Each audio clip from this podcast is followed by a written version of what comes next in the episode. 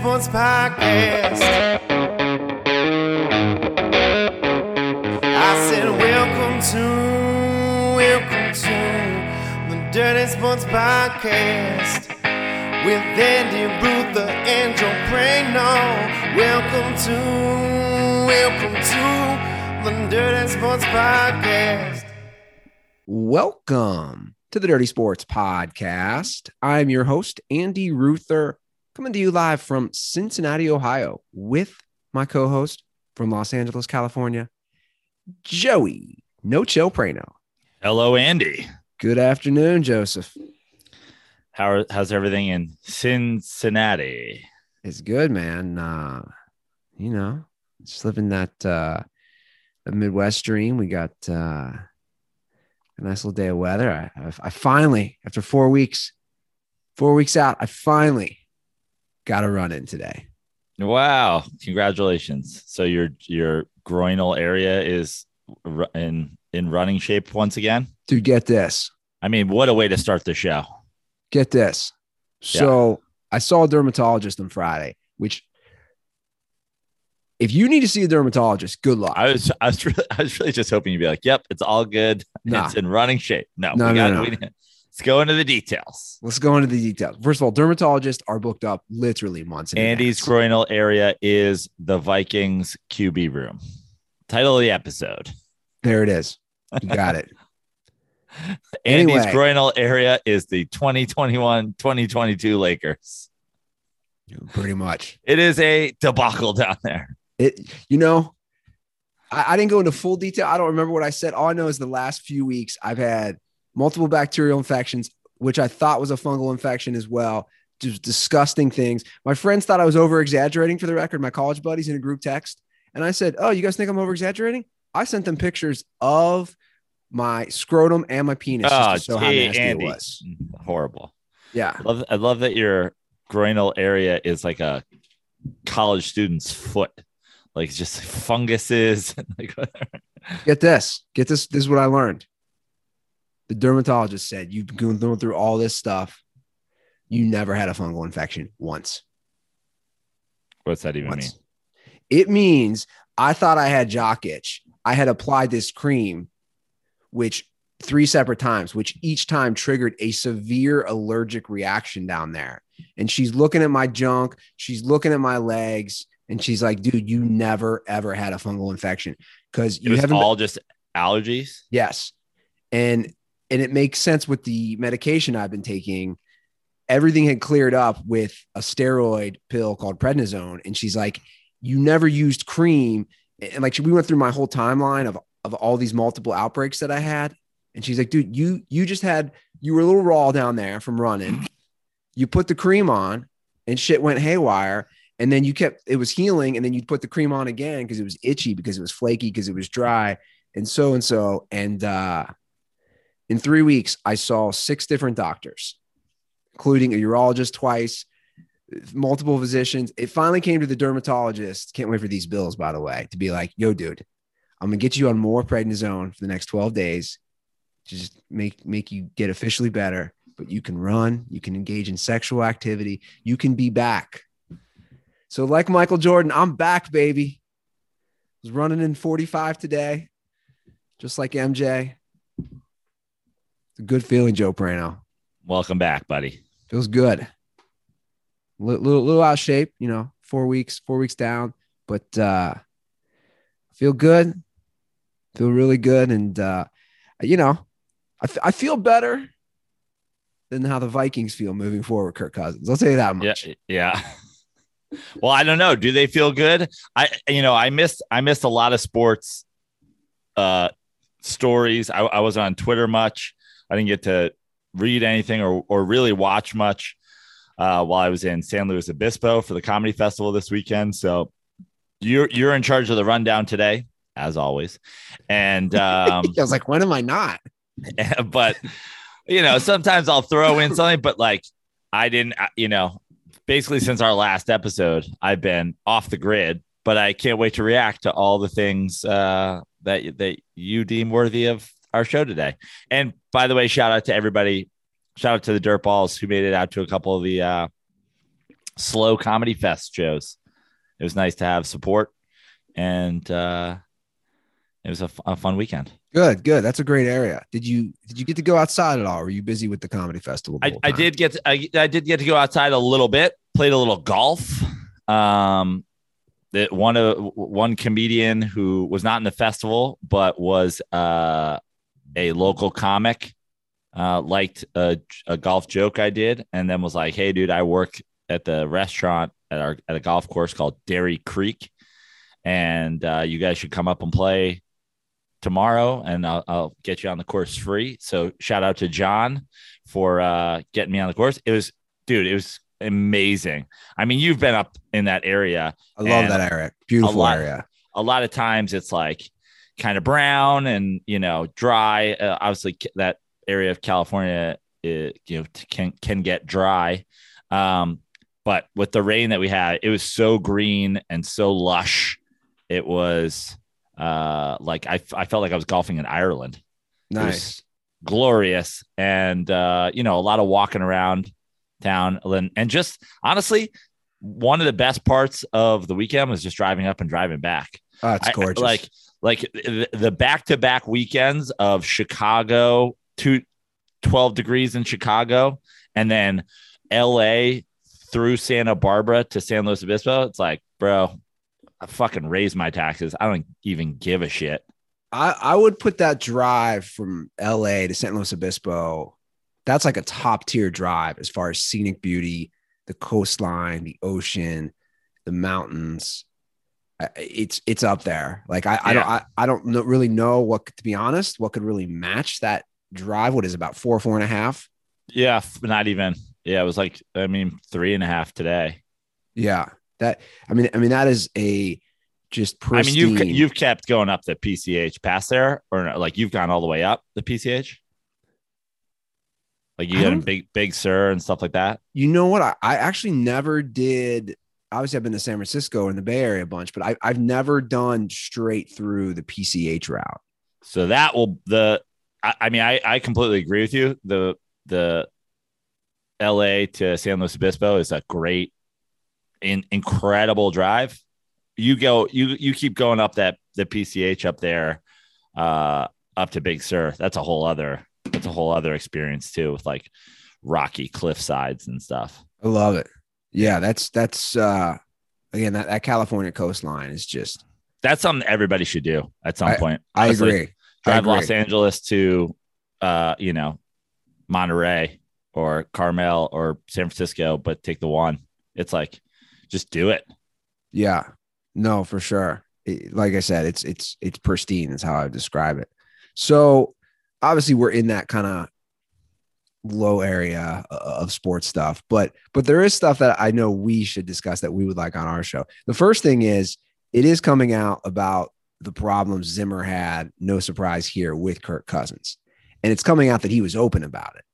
So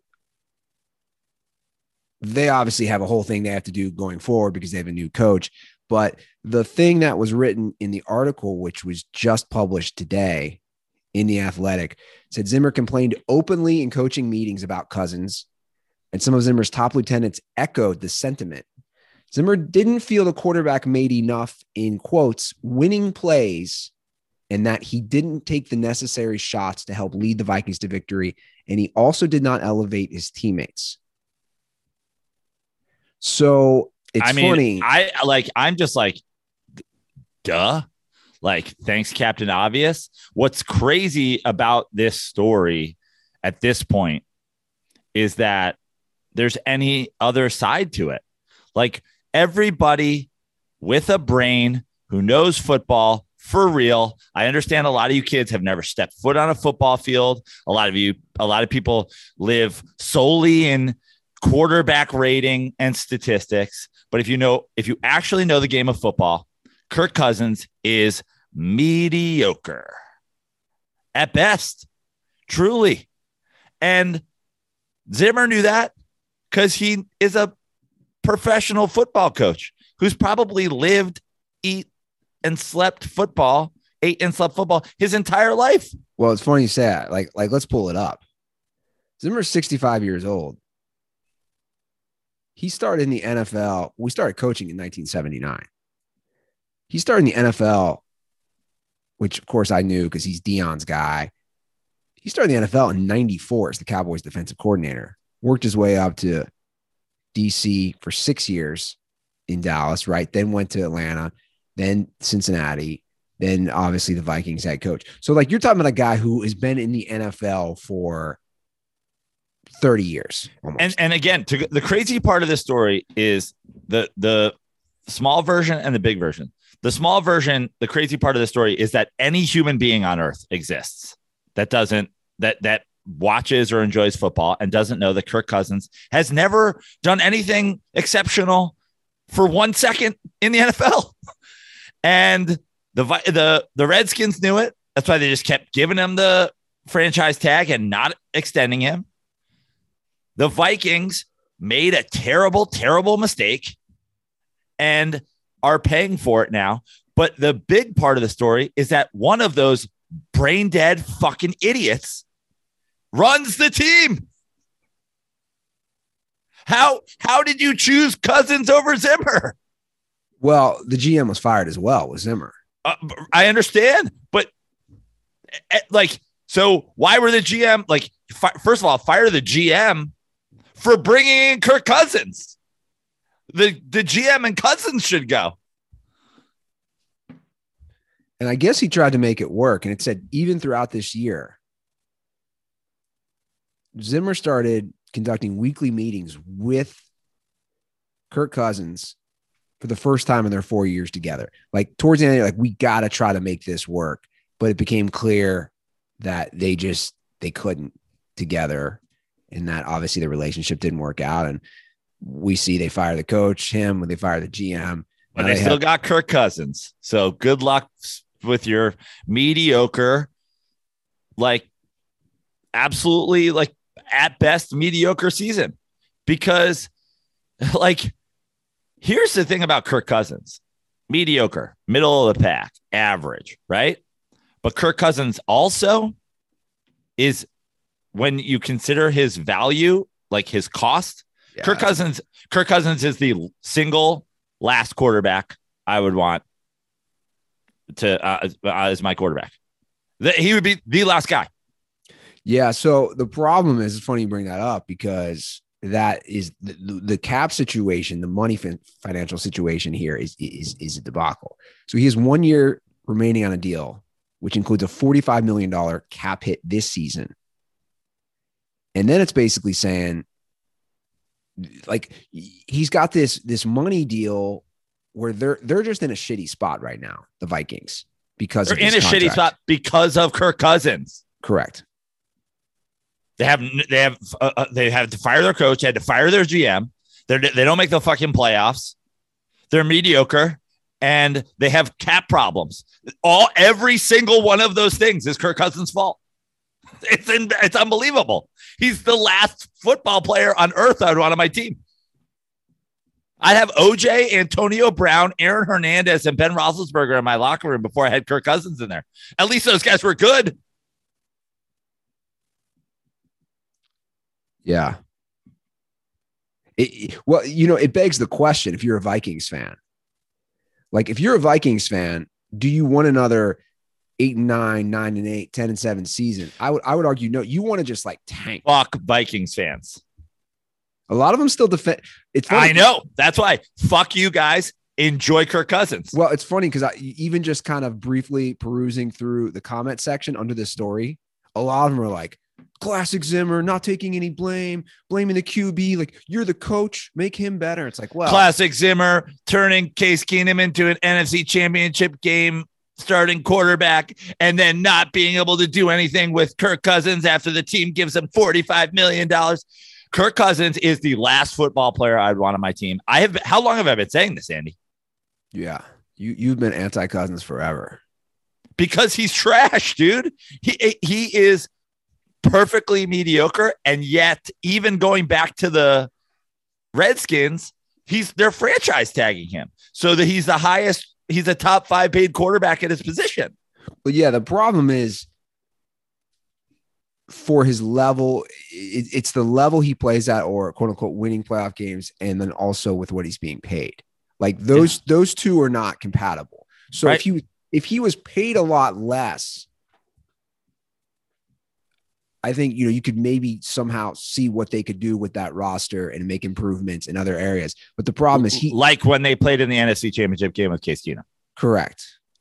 Correct. He's, he's just eating too much of the salary. And again, that's why they're hamstrung with a lot of these. Look, look, I Zimmer's not completely invincible. They lost a lot of close games. You got to put a lot of that in the coach. They lost a lot of tough games last year.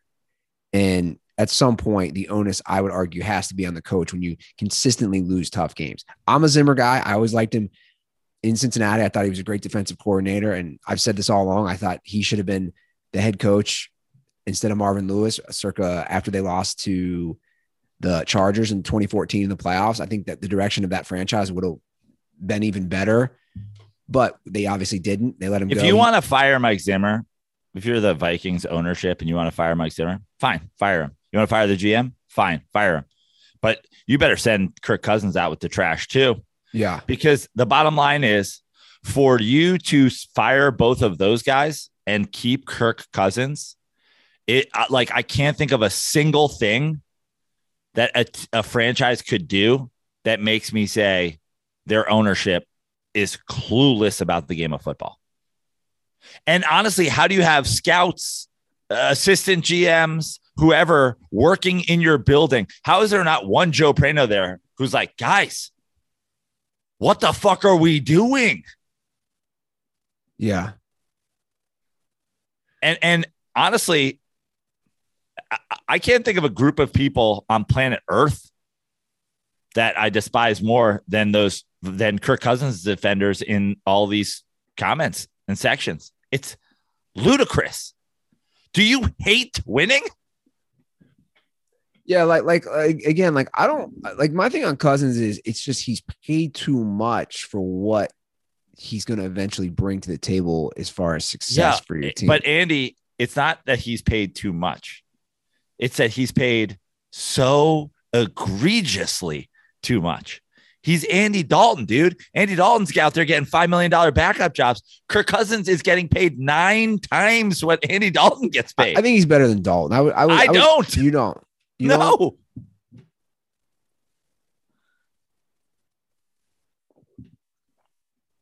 I mean, Andy Dalton had some good seasons when he was surrounded by a lot of talent. So did Kirk Cousins, huh? Yeah, I think Cousins, but his Cousins statistically is probably better. Great, but if he's not even attempting to do anything but be like cool, I don't care what your quarterback rating is, dude. In fact, I, I I think Kirk Cousins is the embodiment of quarterback rating being the trashiest statistic of all time.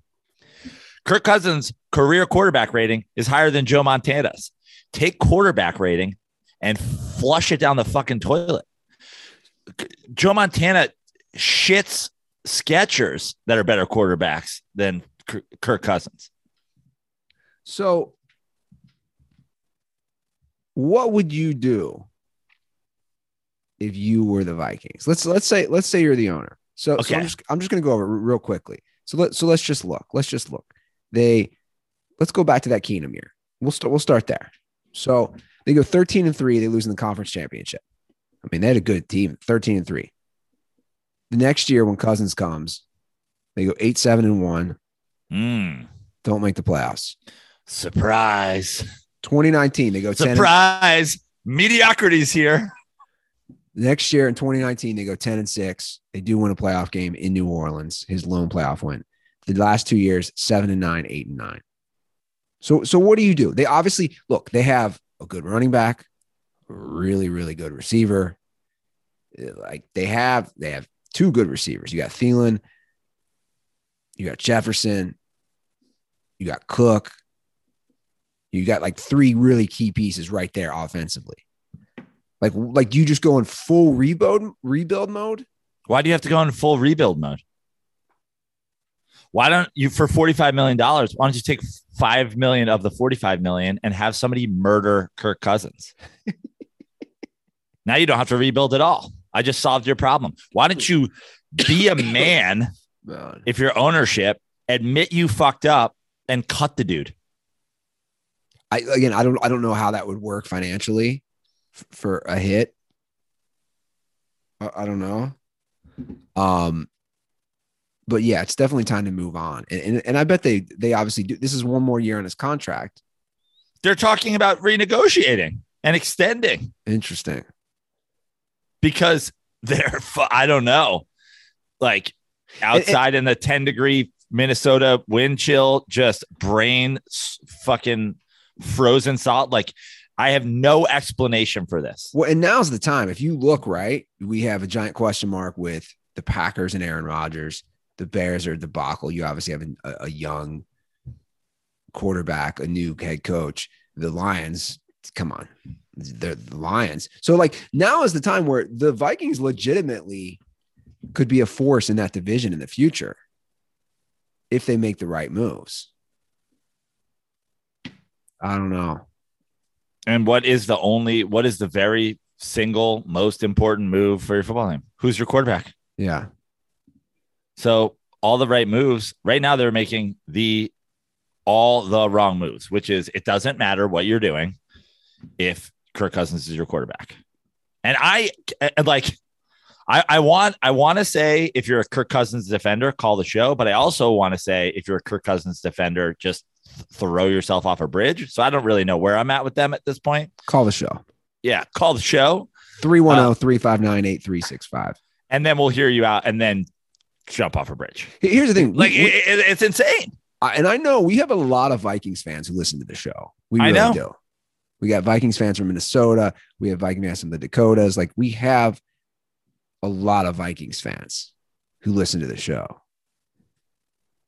And I know probably someone are going to say, "What's the alternative?"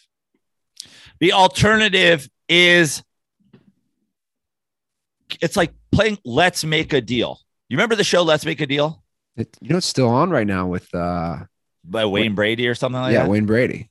So they do the thing where like they show you what's behind one of the doors and then they ask you if you want something that's behind another door that you can't see. But a lot of times it's like, do you want $5,000 cash or do you want what's behind the door? And it could be a car or it could be like a donkey, right?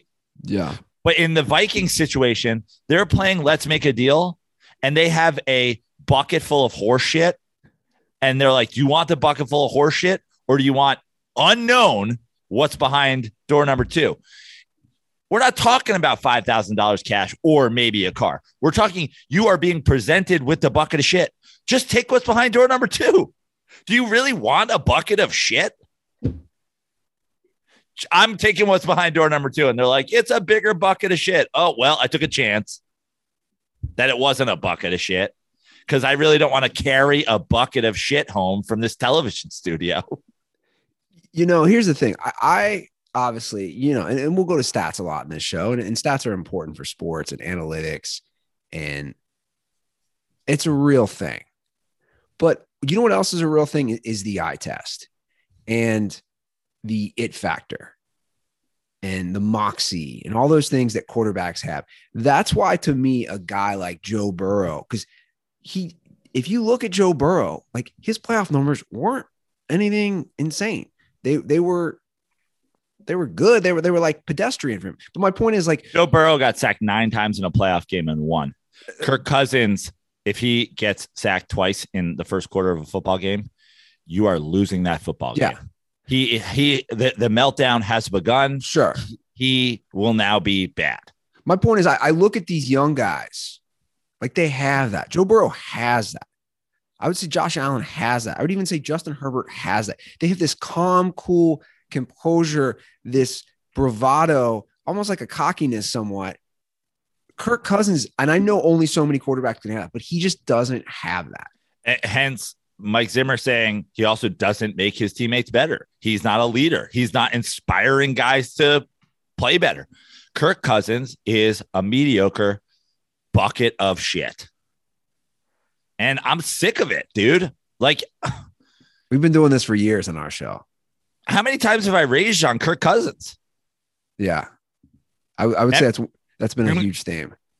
Yeah. I mean, but we, we go back to all the way Maddie calling Kirk Cousins is pretty good. I don't know what you're talking about. But Matt, but to Matty's credit, he gave up on that. Like he, yeah. And, and so should the Vikings, dude. yeah, yeah. Well, Last season, not this past season, but the season before, everybody's like, his line sucks. His line sucks. His line sucks. Did, well, I did it. Went and looked at the snap to pass numbers. He was the only guy over three seconds on average in the whole league. Uh, his offensive line is shit. His offensive line is shit. Maybe get rid of the ball, dude. Joe Burrow's line is shit. He went to the fucking Super Bowl.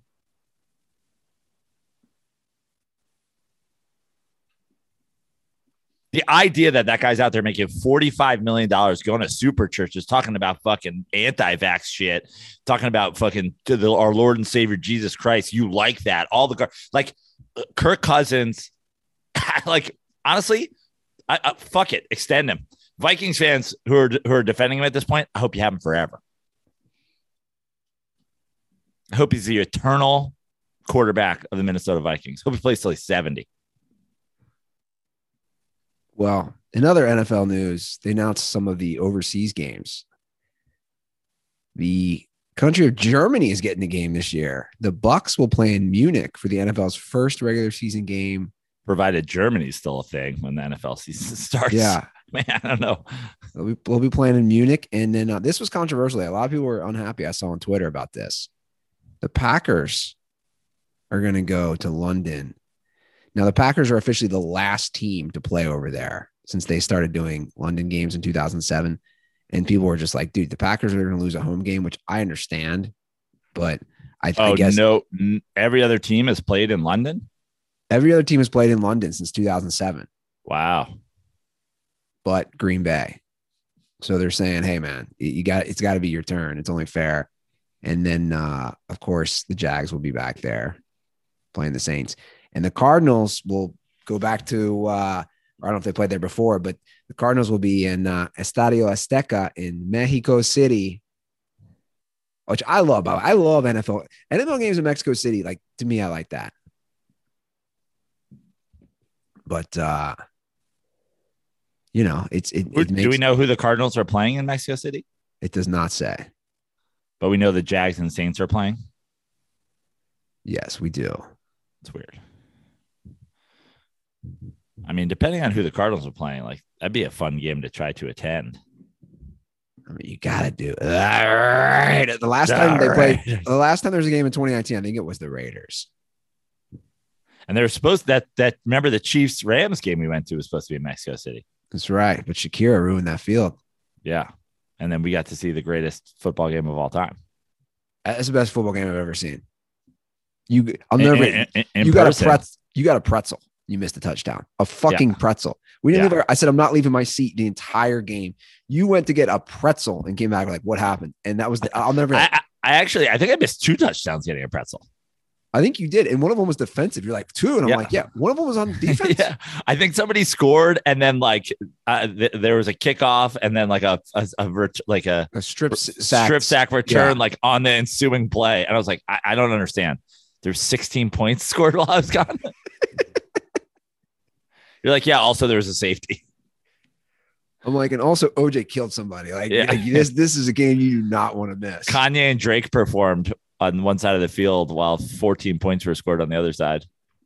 Oh, yeah, I agree. That's the best game I've ever seen in person. I think it was like 55, 52, something like that. We and, and we remember that Penn State SC game we saw too It was like bananas, but like that Chiefs Rams game was sick. Man, yeah. You know, I I- know the new stadium's nice, but I, I really I was telling somebody this I really enjoyed going to games at the Coliseum. I know it was old, I know it was a dump, but I liked I liked that you just hop on the train in Santa Monica and then it pulled right in front of the Coliseum. Just the convenience of the public transportation. Like I like I like I liked that.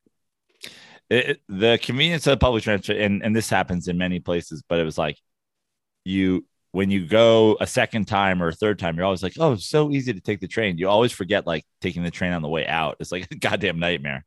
Yeah. I mean, I mean, there's a lot of people. Yeah. Especially when I've just slammed four Mexican hot dogs or whatever I'd always do. The people outside of the stadium, and then the bubble gut is just, you know, just ratcheting up. I don't know, man. I I uh, I, I these games are interesting when they do them overseas because, like, the NFL is really just like like what like I know their end game is just the popularity. and it seems to be working. Yeah which is kind of surprising in a lot of these countries. So I don't know. Um, but that, that that's your NFL news today. Looks like we're here in the middle of these talks. I, I'm trying to update everything, FYI, because obviously the baseball has today until the strike, as far as it affecting the regular season, and it looks like that's going to happen, which is uh, a shame. Like I'm yeah. seeing I'm seeing a tweet from an hour ago. Rob Manfred and officials just walked back to their side of the stadium after meeting for about 40 minutes with the union. And that tweet was about 70 minutes ago. I hate to like my my least favorite thing about these baseball negotiations is like all the updates on all the other shit. Like I don't care like I mean, I care, and I think most of the ideas I've heard are stupid in terms of like how we're going to change the playoffs and how we're going to do this, how we're going to do that. It's like, can we just pay minor leaguers minimum wage salaries instead of just like randomly being like, oh, you get eleven hundred dollars a month stipend? Can we just pay them to come to spring training? Can we just let like young major league baseball players have the opportunity to make a contract without like holding them hostage and being like, oh, you'll get paid tomorrow unless we don't bring you up until Thursday and then we own you for another year. It's just like the idea that we're doing all this and the from the player side is like pay young people a living wage it, it's insane. And then we get the DH and the playoff rules and the extra innings rules and whatever. And it's like all this just so you can like basically steal from people.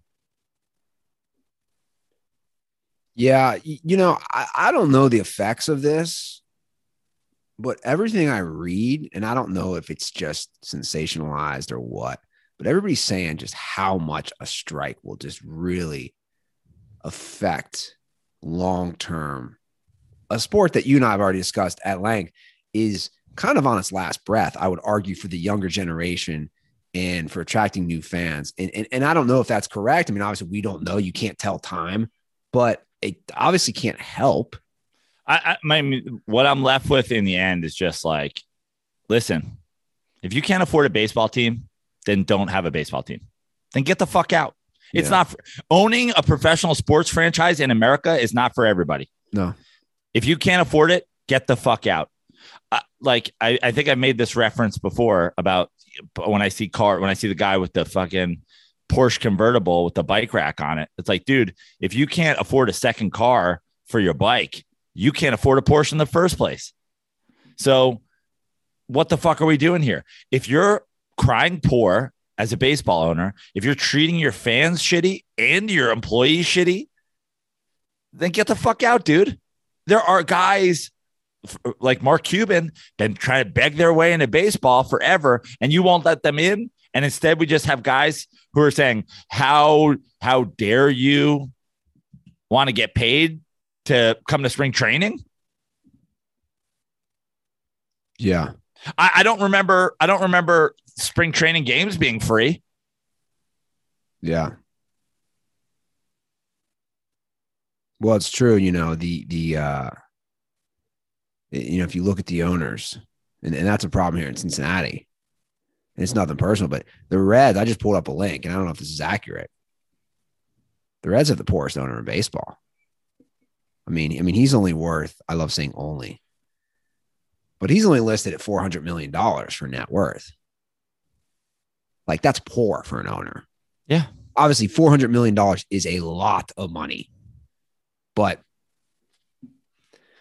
the, the problem is like you're saying, like, like I, and I've seen it, right? Like you can't you can't miss on big signings, like like ever. Like like the Reds at the same time they signed Castellanos, right? A couple years ago, that worked out great. The same time they signed Moustakas, who just was injured. It's like you just whiffed on $58 million. You can't have that happen. Or you can't whiff on draft picks, right? Guys who just get hurt. It's it's it does suck because you're like, okay. And, and, and you're seeing it kind of in uh Florida in, in Miami, right? So so obviously there was a problem with the owner and Jeter. Jeter's now out. Jeter Jeter who had a 4% stake and was also the CEO. Jeter's out. So he's no longer calling the shots. I mean, it's crazy, but it's it's really crazy to say, but it's almost like taking over a team that was young and talented and getting rid of all the young talented players was a bad idea. Yeah. I mean, it's crazy. I know Derek Jeter's the GOAT. I know he just like his presence alone causes teams to win championships, but it's almost like, almost like he should have kept the league MVP. he should have kept last year's like marquee free agent catcher.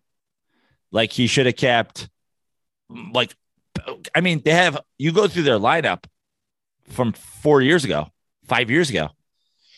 Every one of them is an all-star now. Yeah. But oh, we can't afford to pay them all. Why not? Sure.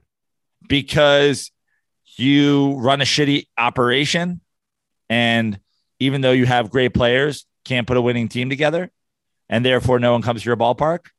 Well, dude, if no one was going to come to your ballpark, why'd you fucking build a goddamn brand new stadium and do the blah blah blah? Like, like I'm just so sick of baseball owners making terrible decisions and then making terrible other decisions to justify justified by their last terrible decision. Sure. Oh, you're not selling enough jerseys? Maybe don't make them fucking gross.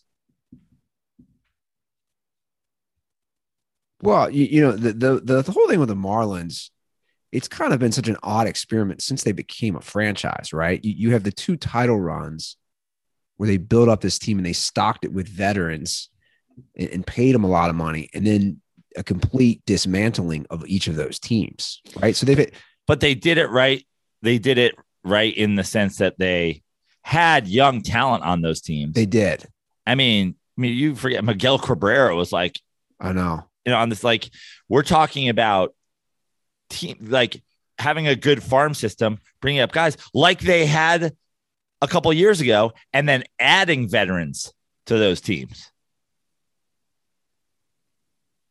And and they have the young guys a couple years ago, and they're like, should we add veterans to this team and be good? No, we should get rid of all the good young talent. Oh, okay, sure. And now I'm a Marlins fan, and I go, so I'm coming to the ballpark to see what now? Well, you know, and you could you could even make the argument. They're like, you're coming to see the janky LSD trip that is uh, behind the outfield wall. you can make the argument baseball in Florida, professional baseball in Florida outside of spring training, it just hasn't worked. I mean, I mean, it's not even really an argument. Look at Tampa Bay, look at Miami. Like there, there's just no fan bases there. And a lot of the East Coast transplants obviously are the Yankees fans or the Mets fans or the Red Sox fans, wherever they're coming from to live down oh, there. and and and everybody in LA is a Raiders fan, and everybody in LA is a blah blah blah. Guess what, dude? I was at a Clippers playoff game last year. It was hype. I, I went to the Rams playoff game this year. It was hype. You know why? Winning draws yeah. in fans. No, for sure. There's going to be a lot of there's going to be a lot of Rams fans in the near future. I mean, it hasn't with Tampa. You know, they've won a lot the last 15 years overall. Um, that you know that could be a, an outlier, but yeah, their stadium is a dump. Sure, never been, but obviously everyone says that. And obviously Miami, they do have a new stadium. They've just sucked. They've sucked for years. And whatever happened with Jeter, it sounds like this would, I mean, this was, he, he had one more year on his contract, but this sounds like it was kind of sudden and he basically saying it's not, it wasn't what he had thought it was going to be. And obviously, they probably forced his hand with the fire sale. Did he think he was just going to be able to like look handsome and surround himself with all the best players and therefore win? I don't know why he would have thought that. Perhaps because he did it for 20 years, but like what the fuck did he think was going to happen? Yeah, I don't know. I you know, I think it is tough for the for these guys who have such storied careers when they go into becoming a general manager or talent evaluation or higher upper level front office gigs. I think it's tough, right? Because you're Derek Jeter, like you said, you you had the best of the best at your disposal your entire time as a New York a New York Yankee. Whether it was in your lineup, whether it was what you were given as far as equipment or anything that the Yankees, you know what I'm saying? Like you have the best facilities, and suddenly now you're trying to bring someone from the bottom up. And I think it's tough for these guys. And, and we've seen it and we've discussed it. Like the best talent, talent of that. Jerry West is kind of like one of the few who's been a great player and a great talent evaluator and a great general manager slash president, whatever you want to call it. I mean, look at Michael Jordan's record. It's, it's terrible. And and but here's the thing about Derek Jeter is like I know nothing about Derek Jeter in terms of talent evaluation or like I, honestly I don't really even know like as CEO of the Marlins like what his day to day looks like. But we know one thing. He he didn't as the CEO you're in charge of eh, all of the aspects, right? So whether it was if he's not talent evaluating himself, he didn't hire the right scouts. He didn't keep the right guys. He didn't you know, let the right guys go. He like, he, I mean, he, he failed. Yeah. And the bottom line is everybody has basically said, no, all Derek Jeter does is make every, he's, he is the captain. He will make, if those scouts aren't good, he'll make them good. Yeah. If those players aren't good, he, he will inspire them to be good by going out every night and getting drunk and having sex with a famous actress. That inspires people to be great. Yeah. Meanwhile, Maybe- Paul meanwhile Paul O'Neill has, you know, blisters on his hands from the batting cage that look like Andy Ruther's groinal area and he's like, "Oh, Derek Jeter made me great." Oh, Derek Jeter made me great. Jason Giambi is shooting into his neck something that looks like it's out of an Avengers film. Derek Jeter made him great. Yeah, Jeets. Uh, uh, uh, Roger Clemens is in a barn sharing steroids with horses and then putting his hand into a garbage can full of grain for hours on a time. Derek Jeter inspired his greatness. Andy Pettitte is eating pasta dishes, spaghetti, meatballs, and HGH. Derek Jeter inspired his greatness. Hideki Matsui is training with samurais from across the globe. They're th- like throwing coconuts at him, and he is chopping them in half. And then he takes that to the baseball field. And Derek Jeter inspired his greatness because one time Derek Jeter couldn't stop running in time and ran face first into a fucking chair.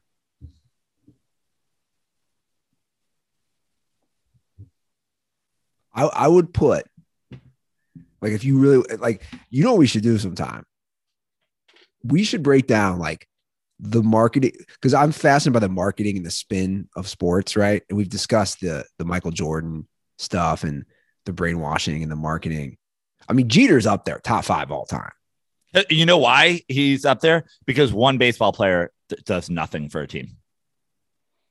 Like not like like unless we're talking about like prime Pedro or prime Degrom or something like one guy's effect on a and even those guys they only pitch one every five days. One man's effect on a baseball team, proof, proof like look at Barry Bonds, look at Ted Williams, look at Mike Trout, a combined zero rings. And obviously Jeter had a great career, but again, hi- his defensive. But it doesn't matter because people say rings, rings, rings. One guy means nothing to a baseball team. Well, it's It's, it's, it's just a cog in the machine. it's rings, it's the girls, it's the good looks, it's the charm. It's like he had it all, and just the spin. The spin that he is I mean, somehow I- I- responsible for I mean- five rings. I mean, you should go on Twitter right now. I mean, everybody is just it's so it's wild. Like he's stepping, it's like just the the people are just just slurp like they're slurp. it- it's an excuse. Oh, Jeter's trending. Let's slurp Jeter. Let's let's talk about his career again. And then all these people saying, I know it's a joke, but be like, oh, he should come back. He should come back, come out of retirement. But he's not going to get worse defensively. So, yeah, he should come out of retirement. I, I had to check in on somebody because we're talking about the Marlins. We don't really talk about the Marlins. I just put him into Twitter. Marlins, Mar- man. Who I guess had lost his Twitter account because this is definitely a new one. And also called Jeter a virgin at one point. Did you know that? Marlins No. man, Marlins man and Jeter have beef. And Marlins man, who we who we know, we have a long and storied history with Marlins man, uh, is one of the world's biggest cheddar dicks. Literally said the Uh, only made uh. the only criticism of Derek Jeter that you can't make. I would argue Ar- Marlins man, yeah, he's like one of the biggest cheddar dicks in sports. I, I got to read his his bio. Though. His bio is, is classic Marlins man. His bio says first responders, military, teachers, and healthcare workers are our real heroes. September 11th, first make September 11th first responders day. Hashtag arrive strangers, depart followers. Hashtag pay it forward.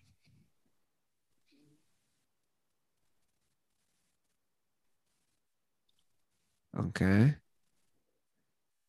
He tweeted, "Oh, we I got the Mars man tweet. He tweeted, "I am very sad Jeter is gone. Jeter wasn't Moses. Jeter Jeter didn't deliver from bondage the oppressed Marlins fan to the promised land. We wanted Jeter to succeed. A rookie slash virgin CEO with no education, training, nor experience was formula for failure. R.I.P. Jeter's Marlins. Yeah, definitely taking some digs there. Marlins man. I mean, Marlins man, uh, I he, at least he's right though. Like that's a, that is actually, you know, let's give Marlins man credit where credit's due. I mean, he's wearing an upside down visor, but I guess you know everybody gets it right once in a while. Derek Jeter didn't have any experience doing anything. Yeah. They should make Marlins man the next CEO. Maybe he'll actually attend Marlins games then.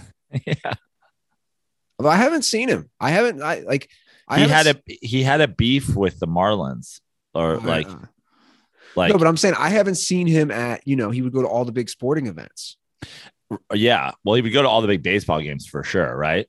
Yeah. and, and I think he had some sort of MLB beef. Like they, they like it was. It's ridiculous. I don't remember what it was, but I think it was like something like Can we get a let, rock? They let other people wear Marlins visors or something like that. Like stop people from stepping on my brand, and they're like, "Dude, what are you talking about?" shut, shut up. I swear to God, his beef with baseball was like other people are Marlins fans. By the way, that's the status of baseball right now. yeah. Like, like, like baseball is so bad. Their beefs are with Marlins, man. A guy who wears a Marlins jersey and an upside down backwards visor to World Series and playoff games. Like that's where baseball, you know, like all the other sports can get a good beef or like a good drama with celebrities or whatever, or somebody Yeah. who's important. Like, like that's Major League Baseball in a nutshell. That's a microcosm of the sport right now. the the Super Bowl's in LA and they're like, here's Leonardo DiCaprio, in one of the owners' boxes. Baseball's on, and people are like, where's Marlins, man? And they're like, well, he's in a beef. So instead, sitting in his seats are the two stars of 911 on Fox. And you're like, oh, cool. Yeah. That's that's was, literally I was it wondering. I was wondering where Angela Bassett had been.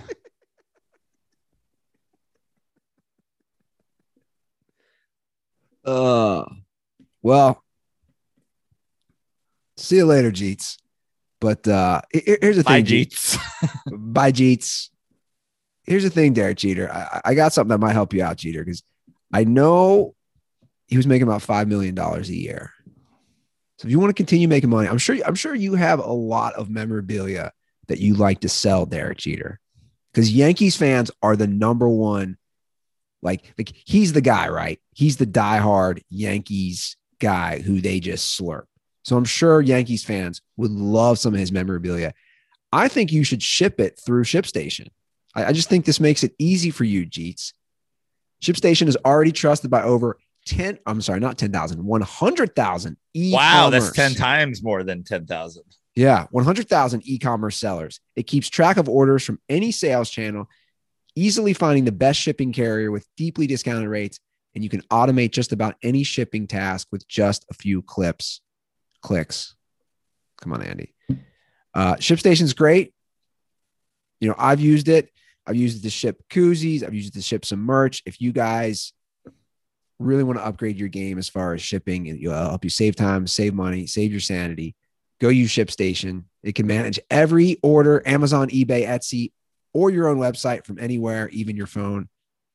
So ship more in less time with ShipStation. Use our offer code DIRTY to get a 60 day free trial. That's two free months of no hassle, stress free shipping. Just go to shipstation.com, click on the microphone at the top of the state, top of the page, and type in dirty.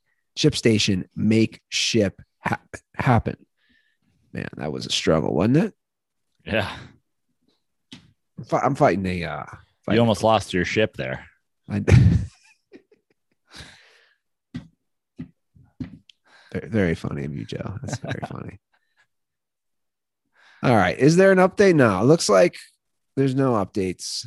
Um, I don't know. You know, I'll, I'll keep I'll keep checking it out as far as anything going on the news with, with baseball. But uh, you know, it's it's it's sad. It's it's because here's the thing, man. For a guy like me who goes to a lot of games and they are cheap here, I will say, it, it's like a fun thing to do. Bro, you know, I, it, I literally, I literally like uh, uh, that's what baseball is doesn't understand is like there are people out there like me who I plan my goddamn actual career around going to cities when my baseball team is in town. Yeah, well, well, it's it's it's like, and they're like, mm, "Fuck off." Well, well, he, well, here's what they don't realize. It's it's like, uh, so I hung out with, uh, you remember Game Theory Picks, our friends Yeah. at Game Theory Picks. Yeah, So Blake from Game Theory Picks, who you know, who started the company, dude, he moved to Cincinnati.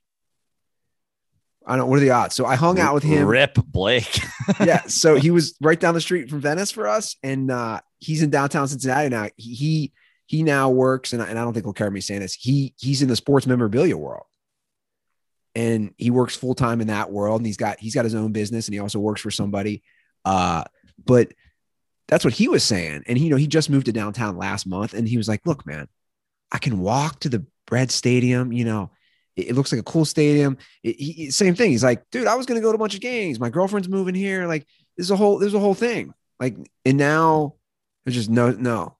But like, and, and, and like even that, like even like I was talking about, is like I can't even make like there are people who want to plan to go see, you know, I want to come to the when the Mets play the Reds in Cincinnati. Yeah. Come come hang out with my co-host. sure. Uh, it's supposed to be like July 4th weekend or right around there.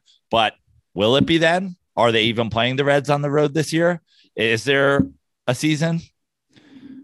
Dude, baseball, if the Mets weren't supposed to be good, like if the Mets were where my Giants are right now and baseball was on strike, they might lose me forever. yeah.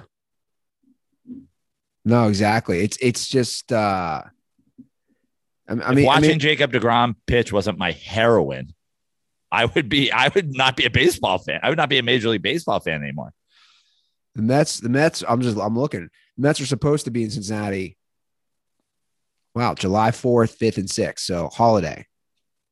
And and and and and that was the thing I had already discussed with my friends as well. The the Reds are playing the NL East.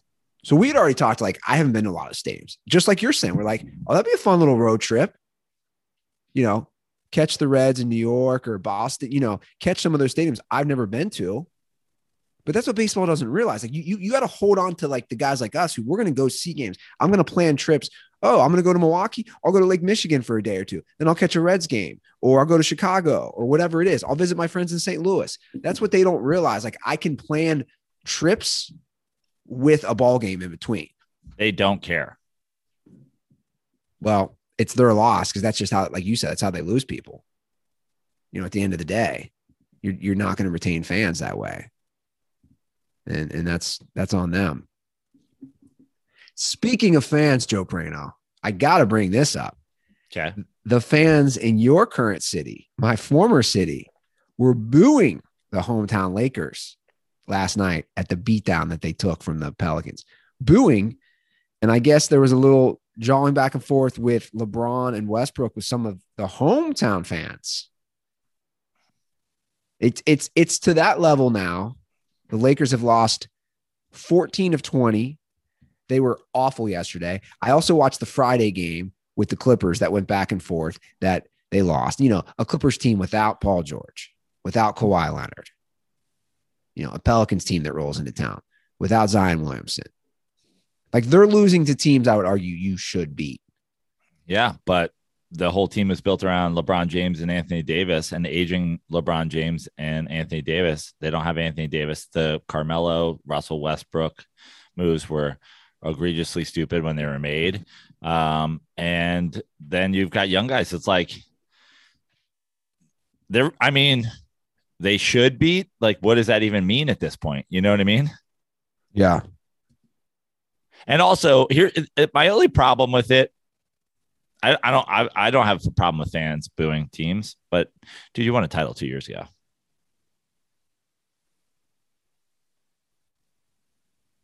Yeah. I mean, like you said, but the Lakers fans, they're going to set the bar high. They want to win.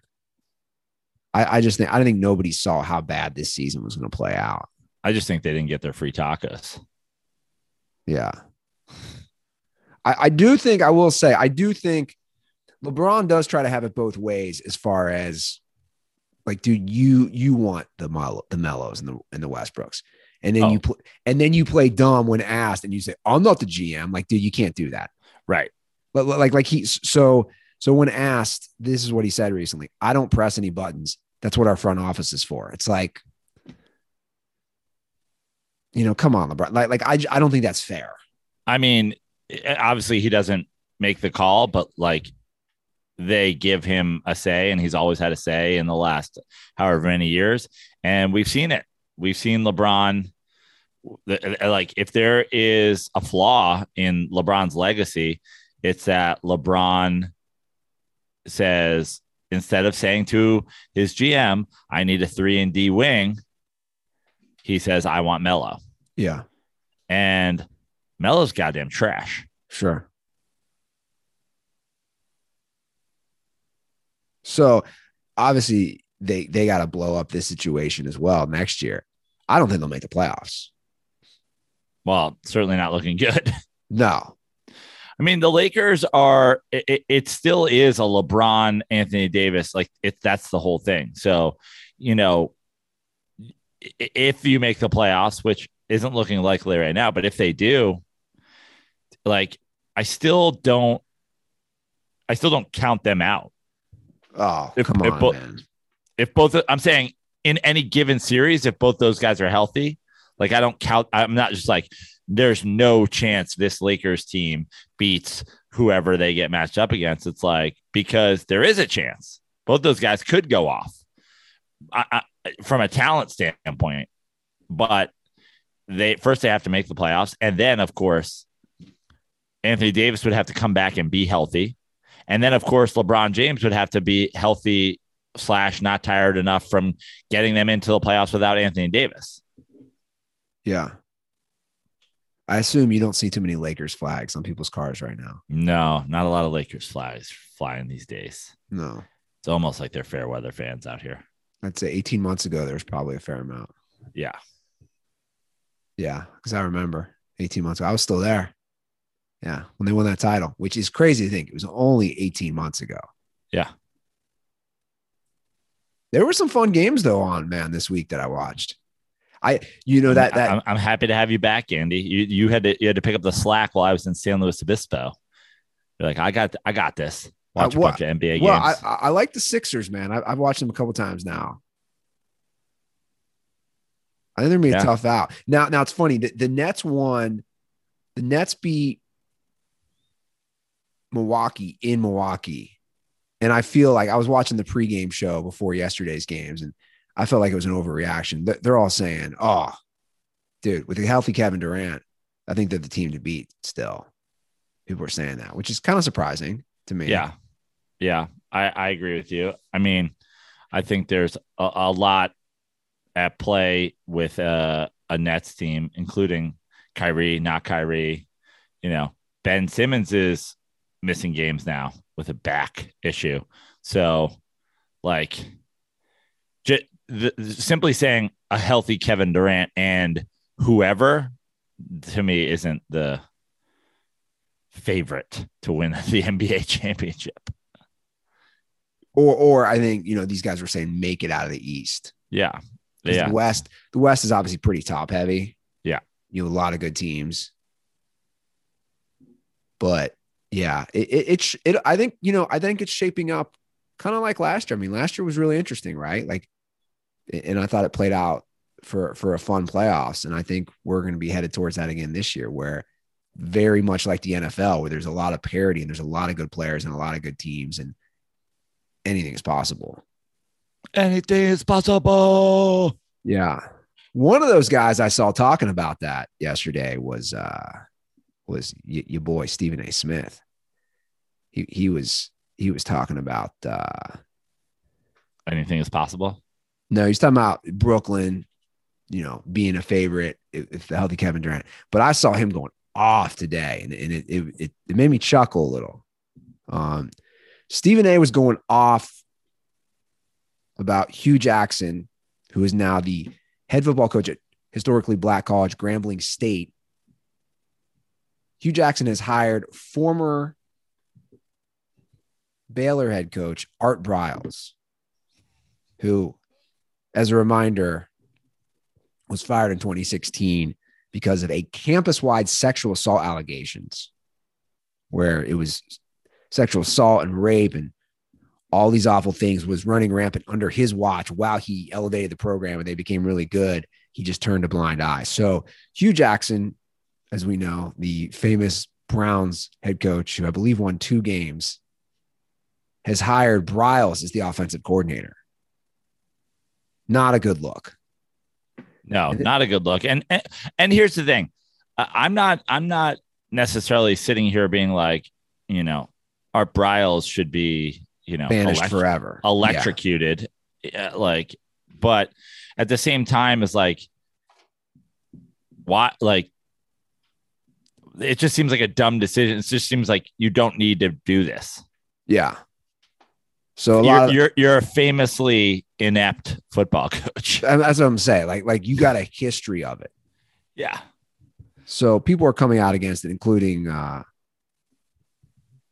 Super Bowl MVP and, and former Grambling State player Doug Williams. This is what Stephen A. Stephen A. was going crazy. This is what Stephen A. had to say on uh, I don't know one of those stupid ESPN programs. I, I, don't I don't watch them, but but this one this one I was like, man, I, I was hot take. Yeah. This is what Stephen A. had to First say. first trash, something like that. Yeah. You're not hearing it? I'm not hearing it. Let me see if I did something wrong. Let me try. Uh, I, I had messed with. I messed with something before the show. I don't know if anybody else was hearing it. Let's try. Let's try this. You hear it now? Nope. Damn it. Okay. What was the Oh. what was the gist of what Stephen A. Smith was saying? Ah, he was worked up. He was worked. I mean, he, he just was going off about he like he wanted to talk to Hue Jackson himself.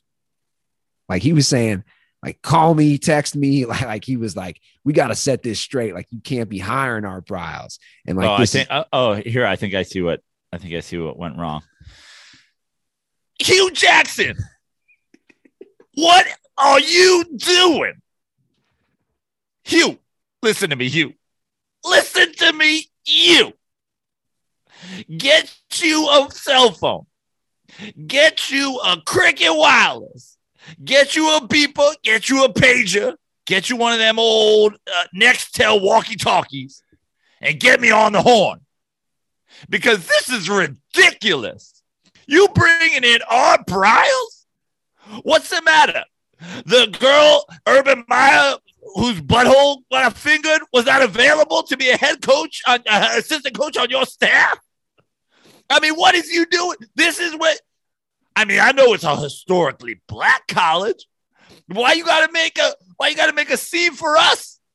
This is ridiculous. You couldn't go out there and find, you know, like Bill Parcells' nephew or something.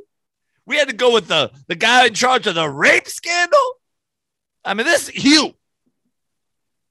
Use a smoke machine. You send send out a, a carrier pigeon but get in touch with me. You know, I, I think actually, let me let me try this. Let me see if this works now. I think I might have had something wrong. Let me let me see. Can you hear this? Can you not hear it still? No. Let, let, let, me. God damn it. Let me let me let me try one more time. I mean, Stephen A. Just Stephen A. is on hold. We're we're, we're gonna have him on hold. I don't, I don't know what's going on. Okay. Let's try. Let's try this. Please tell me you can hear it. This is not about Hue Jackson as a coach. This is not about. Can you hear it? Yes, you can. I can. Okay. All right. So so let's. We're gonna have Stephen Hall. This way you. This way you can get the full gist. Hue Jackson is a human being. This is not bringing into question anything he said about Haslam with the Browns or anybody else. This is specifically regarding Art Briles.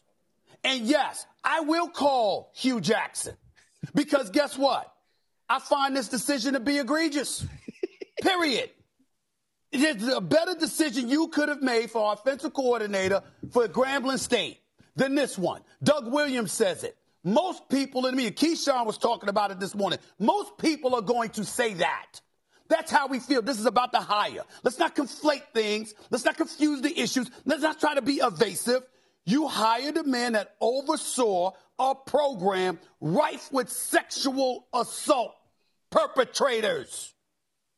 The law has stated that. We've got people who are in prison because of it.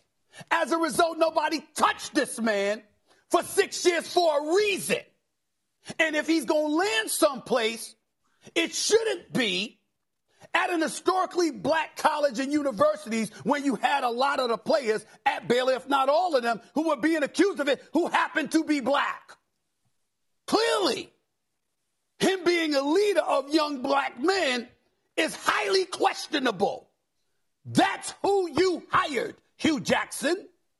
There's no way around that. So whether it's you or somebody else that are texting me with your stuff, I will happily call you. Hell, if you want me to, I'll fly down and visit you and say it to your damn face. It's a ridiculous hire. Yeah. That's okay. Well, uh, there you have it. Well, Stephen A is apparently here because he feel, feels like he didn't get it out enough okay. on Hot Smash or whatever that show's called. Yeah, yeah. So let's get Stephen. I told you all that this decision was egregious, atrocious, deplorable, flagrant, glaring, heinous, intolerable, nefarious, scandalous, and shocking. This is the most egregious decision of all time. You're just going to be Hue Jackson, Mr. I ain't ever won no games, never. And then you're to have Mr. Coach Rapey Face? You're just gonna have young black men at a historically black college being like, "Yo, Coach Rape, what drills we running today? It is is scandalous. It's heinous, and I won't stand for it. I've bought a one way ticket to Grambling International Airport. I expected to be greeted by Hue Jackson at the airport with a sign that says Stephen A. Smith of Hot Smash. Welcome to Grambling University. Let's talk about it. Now I don't know what he's expecting to happen in that conversation, other than for me to say, you need to fire Coach Rape. But I'm willing to do it. Thank you for your time and energy, Andy Ruther and Joe Prano. By the way, I, I absolutely love the name of that show, Hot Smash. I, I do love that Stephen A. So he was going to fly down there personally. And you're like, what's the end game? I was going to look him in the eye and say, you should have hired this guy. And he was going to look at me and say, well, he's been hired and I'm keeping him. Get back on your flight and head back to New York to do Hot Smash. I would love to see Stephen A on these shows end. I'd love to see Stephen A. Like, I think Stephen A. just is like a quiet dude. Like, like again, I always wonder on these shows, like on a scale of zero to one hundred percent, like what percent is theater and acting? I think it's pretty high. Yeah. Do you think do you think Stephen A. Smith is doing this like while he's out to dinner at night? Or do you think he's like out with his wife? He's like, actually, everything is great tonight. You know what it? Yeah, you know what This it is. chicken piccata is delicious. It's it's Dave do you think Chappelle. he's there going- It's Dave Chappelle's Lil Jon. yeah. Remember when he would when he would suddenly get quiet in the Dave Chappelle Lil Jon sketches? It- that's literally what I think it is. It's he just and the best part is like he's wearing like a historically black college university jacket in it. Like the I mean the whole thing is like a setup. He's he's wearing just a jacket with the entire Western Conference on it.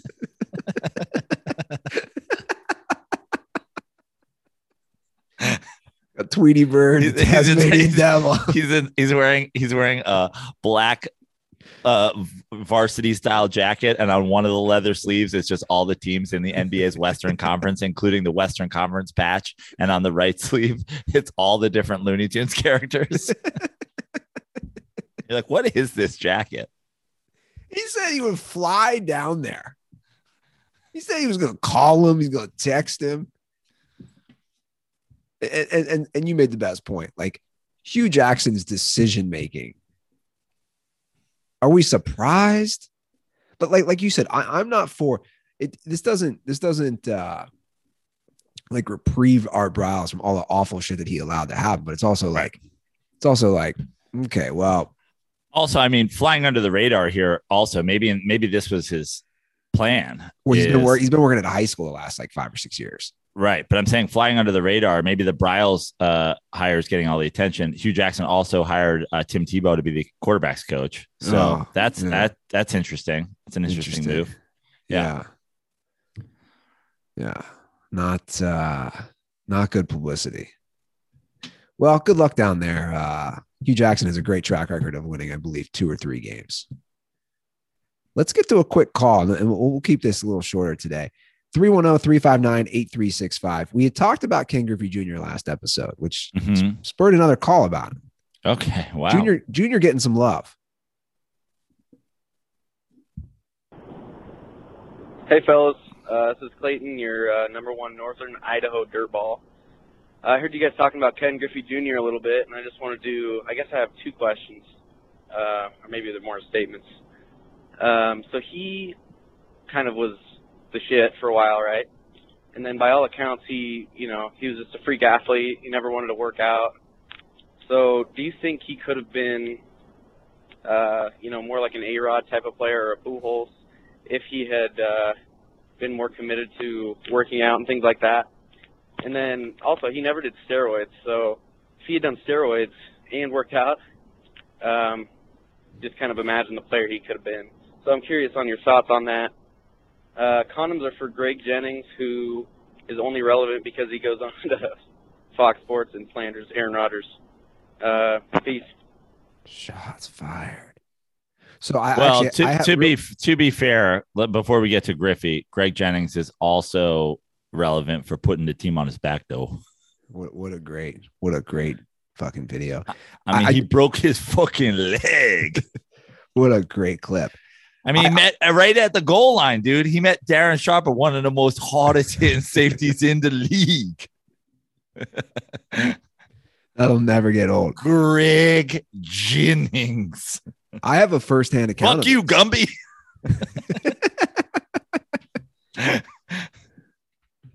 You're, you're Okay. do you want me to play it? Do do, do you want me to play it? Do you want me to play it? it's the best. It's one of my favorite videos of all time. I mean, I mean, we we have uh we've definitely played it before. Let's let's, let, let's play it again. Let's play it again. fuck you, Gumby. one of the hardest niggas in Madden. I have one of the most best offense in Madden history. Look at this shit. Look at that nigga. Greg Jennings caught that shit. It's right, last play of the game. But dog, earlier though, the nigga broke his fucking leg. How is leg. he running with a broken leg? Look at this nigga holding this shit though. Dog, he put the team on his back.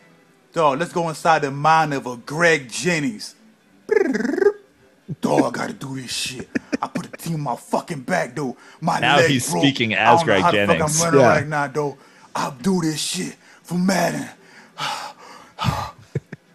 oh shit, Darren Sharper, one of the most hardest hitting safeties in the league.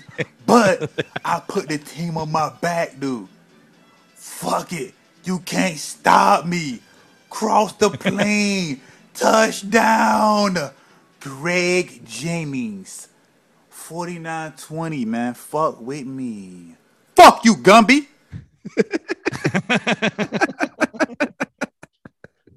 Oh wait, that has almost 17 million views on YouTube. It should have more.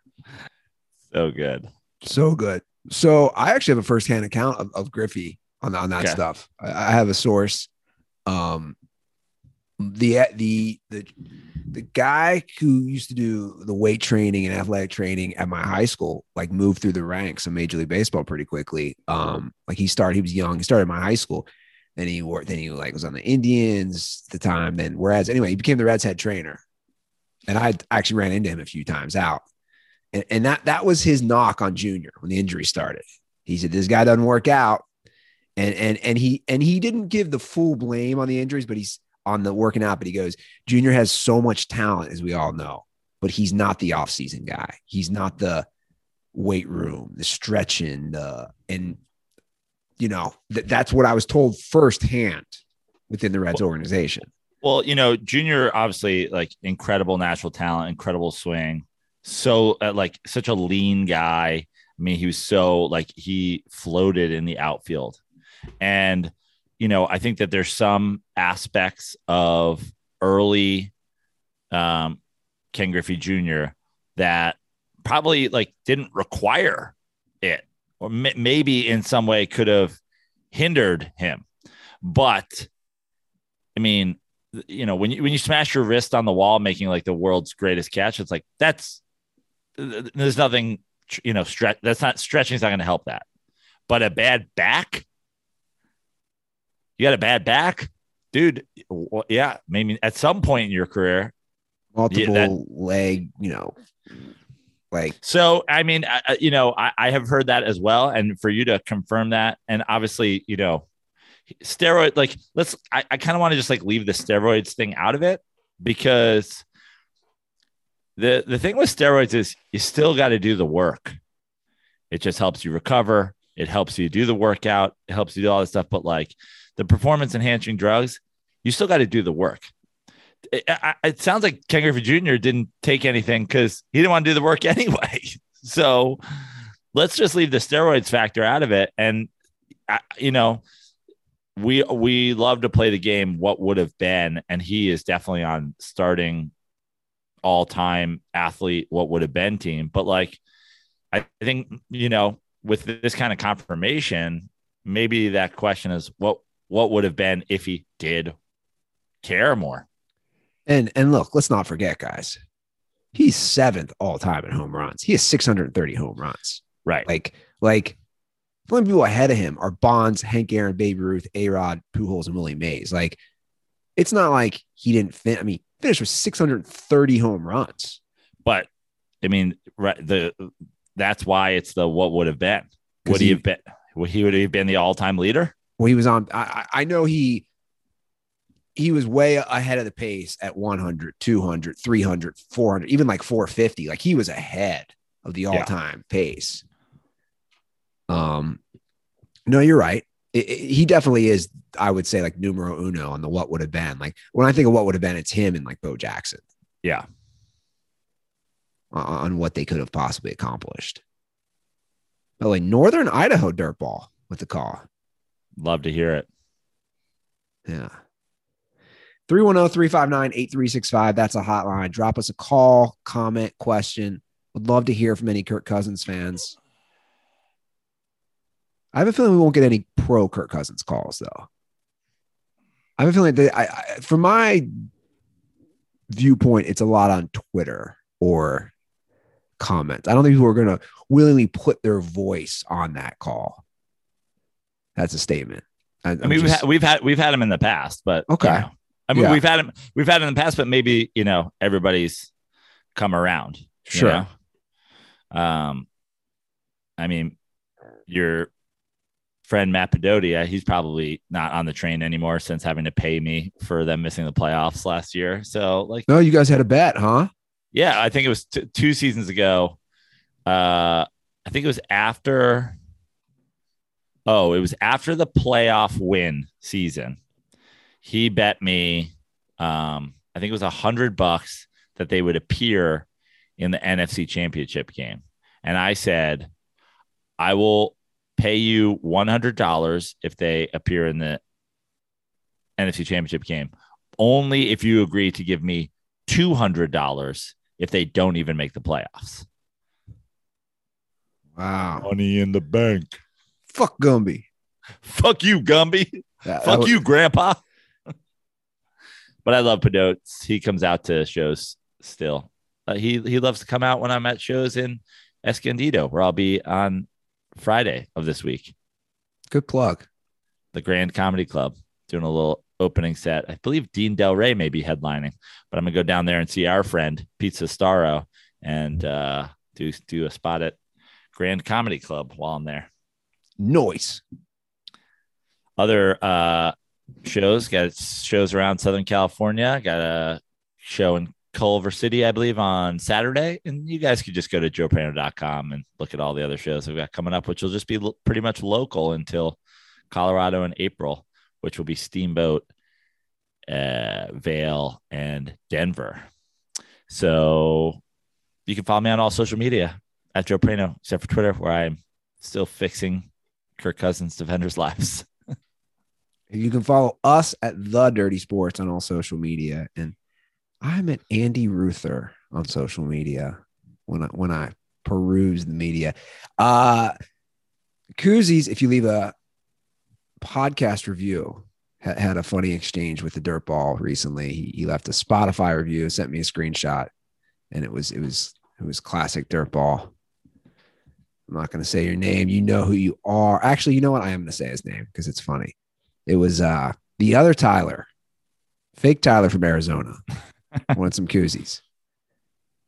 He left a very nice message to me, and then he left his address. And I just wrote back, thanks for the support, Tyler. I'll need your full name and also a full address. I still need the city, state, and zip code. so he gave me the street address with his apartment number. Didn't give me the city, state, or zip code. Um, also, you, I guess you'll just have to Google what a zip code is. Yeah. If I said to you, Joe, what percentage of dirt balls, 25, uh, should we say 25 and under or 22 and under? Know their zip code. 22 and under. Know their zip I still, code. I still got to think it's high, but like, I still got to think it's like ninety percent. But 10 percent is an egregious number tonight. I knew my zip code when I was five.